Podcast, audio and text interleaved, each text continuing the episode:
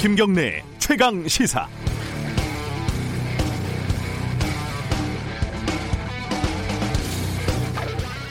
방송사 보도국에서 다 야간 당직을 하면요 일이 보통 이렇게 흘러갑니다. 주로 어, 화재나 교통사고 이런 걸 많이 신경을 쓰는데요. 예컨대 화재가 한 건 발생을 하면은 기사를 쓸까 말까 살짝 고민을 합니다. 두 건이 발생을 하면은 묶어서 기사를 쓰죠. 제목을 밤사이 곳곳 화재 이렇게 쓰고요. 다른 지방에서 화재가 하나 더 취재가 됐습니다. 그럼 제목이 달라집니다. 밤사이 전국 화재 잇따라 네 건이고 그 중에 방화가 두 건이다. 이러면 밤사이 연쇄 방화, 어, 범인 오리무중 이런 기사가 나오고요. 한 10건 나왔다고 쳐보죠. 그럼 큰일이 난 거죠. 어, 밤사이 연쇄 방화, 실화, 전국 화염 휩싸여 이런 기사가 나올 법합니다. 그런데 그거 아십니까? 우리나라는 하루 평균 120여 건의 화재가 매일매일 발생을 한다는 사실을요. 언론이 이 사실을 통해서 의미를 과장하는 방식을 조금만 멀리 떨어져서 보면은 참 우스꽝스럽기 그지 없습니다. 네, 하지만 이게 옛날 일입니다. 요즘은 이러지 않겠지요. 라고 생각을 했는데 아니었습니다. 이 마스크 대란이 이어지자 어, 정부가 공적 마스크 실명 유통을 지금 실시하고 있지 않습니까? 이 마스크 줄을 보면서 소련 사회주의가 떠올랐다. 뭐 공적 마스크는 공산주의다. 이런 허풍을 떠는 기사들 그리고 레드 컴플렉스를 자극하는 기사들 보셨나요? 화재 세 건을 보고 전국이 화염에 휩싸였다고 쓴 거죠. 내용인 즉슨 마스크에서 정부가 손을 떼고 시장에 맡기라는 건데 어, 마스크를 구매하려는 시도를 단 한 번이라도 해본 사람인지 모르겠습니다. 어, 밀턴 프리드만 어, 유명한 경제학자죠. 이 사람이 통화 정책을 설명하면서 헬리콥터 화재 이런 비유를 들, 아, 화폐 이런 언급을 하지 않았습니까? 그러니까 이 얘기를 듣고 실제로 헬리콥터 타고 돈을 뿌리자 이렇게 얘기를 하는 꼴과 비슷한 것 같습니다. 애꿎은 사회주의는 의문의 일패가 아닐 수가 없습니다. 자꾸 보도국, 야근, 어, 화재 기사처럼 부끄러운 옛 기억을 되살리게 하지 말아주시기 바랍니다. 같은 기자질을 한다는 이유로 왜 부끄러움은 일 제대로 하는 기자들의 몫이어야 하는지 모르겠습니다. 3월 11일 수요일 김경래 최강 시사 시작합니다.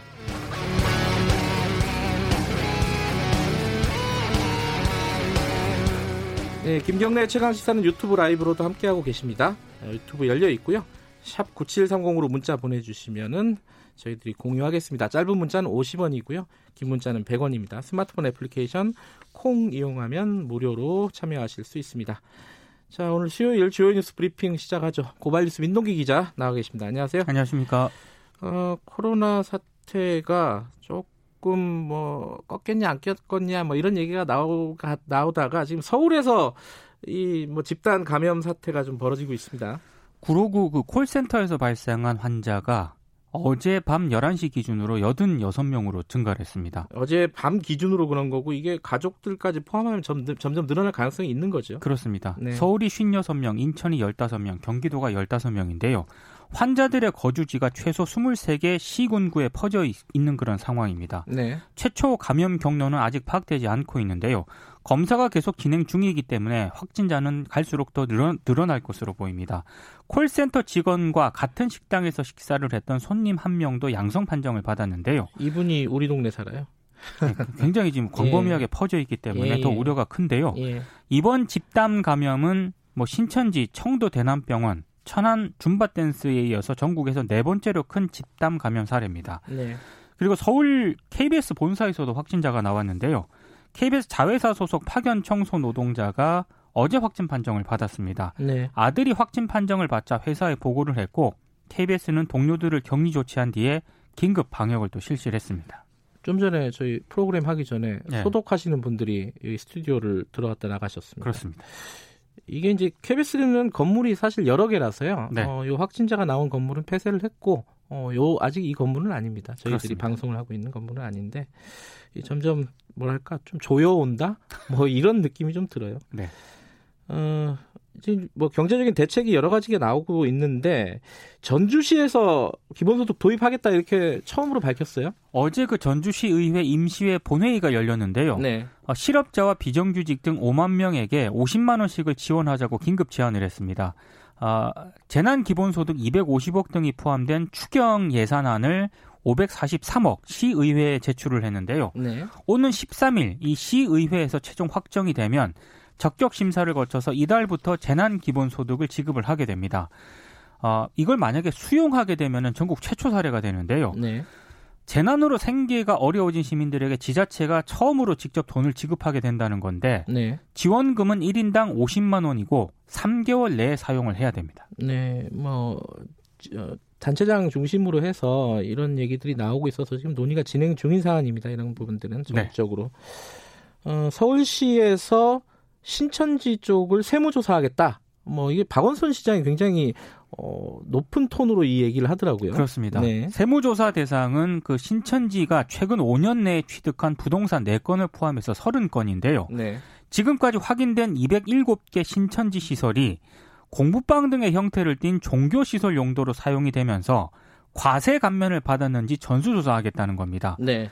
종교 그 용도 시설은 취득세와 재산세를 100% 감면을 받거든요. 네. 그리고 신천지가 최근 5년 내에 감면받은 취득세만 2억이 넘는 것으로 지금 파악을 하고 있고요. 만약에 세무조사 과정에서 국세 탈루 의혹이 있으면 국세청에도 국세 세무조사를 요청할 계획입니다. 그리고 방역 당국이 31만 명에 달하는 신천지 신도와 교육생 명단하고요. 전국 요양병원, 노인 요양시설 종사자, 간병인 등의 데이터를 비교 대조를 했거든요. 신천지 신도이거나 교육생인 사람이 모두 1,600명인 것으로 파악이 되고요. 이 가운데 아직 코로나19 진단 검사를 받지 않은 1,360명 정도를 곧바로 검사를 받을 수 있도록 조치한 상태라고 밝혔습니다. 이게 또또 하나의 내관이 될 가능성이 그렇습니다. 있다. 예. 이렇게 예. 지금 많이들 보고 있는 거죠. 지금 총선이 사실 한 달 조금 더 남았는데 이 총선 후보들까지 지금 자가격리되는 상황들이 벌어지고 있습니다. 그 미래통합당 양금희 예비 후보의 선거대책본부장이 지난 9일 사망을 했거든요. 음. 사후 검사를 하니까 코로나19 네. 양성 반응이 나왔습니다. 지금 양 후보는 자택에 자가격리 중이고요. 보건소에서 검사를 받을 예정입니다. 네. 그리고 서울 구로울에 출마한 더불어민주당 윤건영 후보도 그 콜센터 그 빌딩에 그 빌딩에 선거 사무실이 있었던 거죠. 그렇습니다. 예. 그래서 지금 어, 윤 후보도 자가 격리에 들어간 상황인데요. 일단 예. 음성 판정을 받았다고 합니다. 네. 그리고 중앙선관위가 코로나19 확진 판정을 받아서 병원에 입원 중이거나 자택 격리 중인 유권자에 대해서는 거소 투표를 할 수 있다고 밝혔는데요. 이 거소 투표는 몸이 불편해서 투표소에 가서 투표할 수 없는 유권자 등이 자신이 머무는 병원이나 요양소 중에서 우편으로 투표할 수 있는 그런 제도인데 네.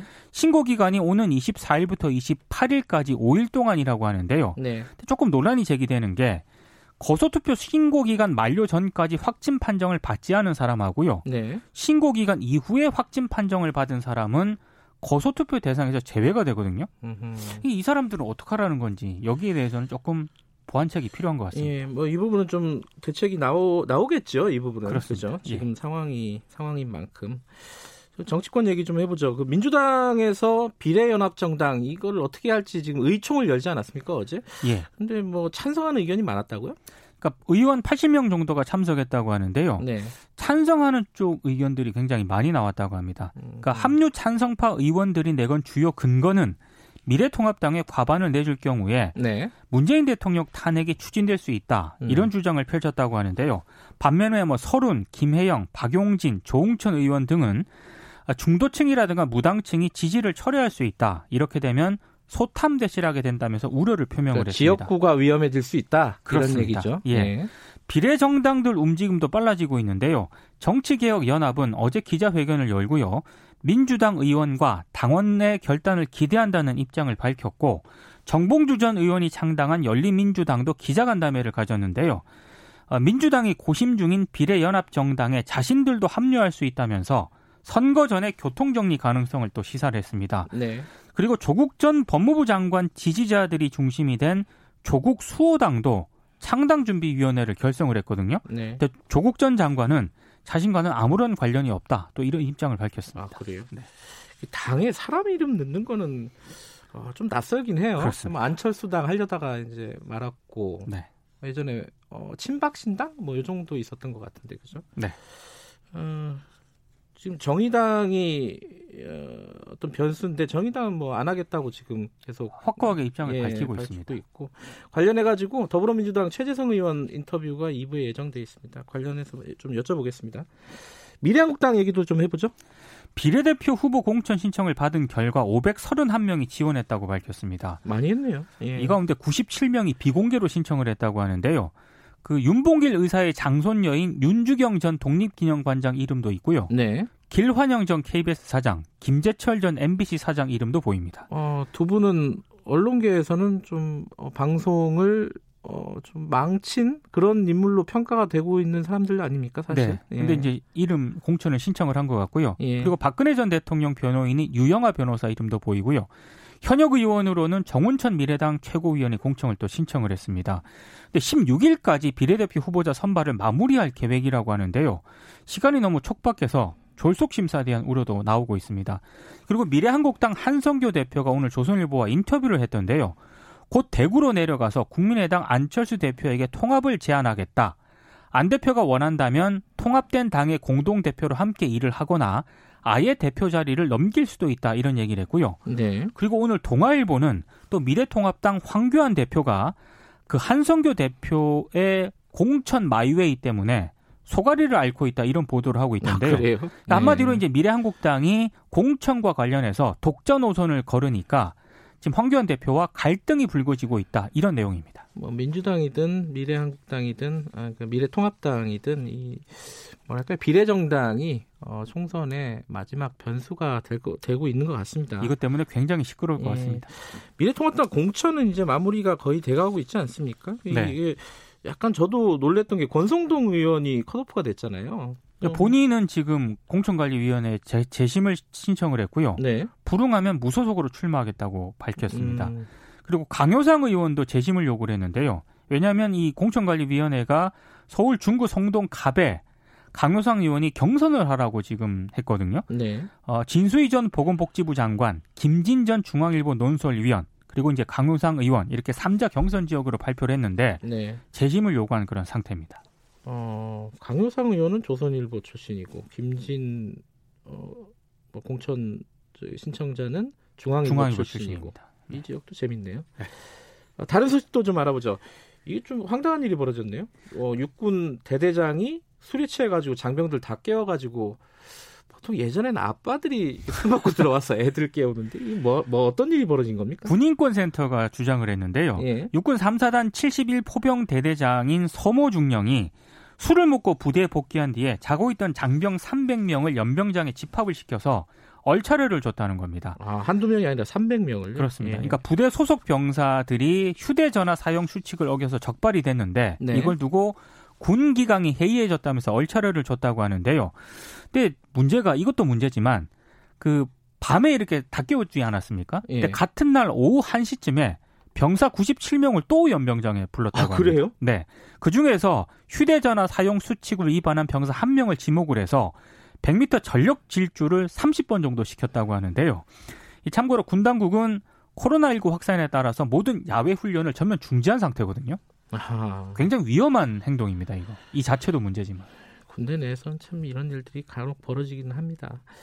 이 김학의 전 차관 이또 무혐의 처분을 받았다. 이건 무슨 얘기죠? 지금 뭐가 남았었던 거예요? 그러니까 별장에서 성폭행을 당했다는 고소 사건과 관련해서요. 아, 고소 사건이 또 있었군요. 네, 네. 검찰이 불기소 처분을 했습니다. 이제 음. 관련 수사가 모두 종결이 됐는데요. 네. 그 피해 를 주장하는 그 여성 진술의 신빙성이 떨어진다고 판단을 했는데 네. 허위 진술임을 입증할 반대 증거도 충분하지 않다고 검찰이 판단을 했습니다. 네. 좀 이상한 게 김학의 전 차관 같은 경우에는 그 해당 여성을 무고 혐의로 고소를 해놓고도 고소인 조사에는 끝까지 응하지 않았다고 합니다. 아, 좀 이상합니다.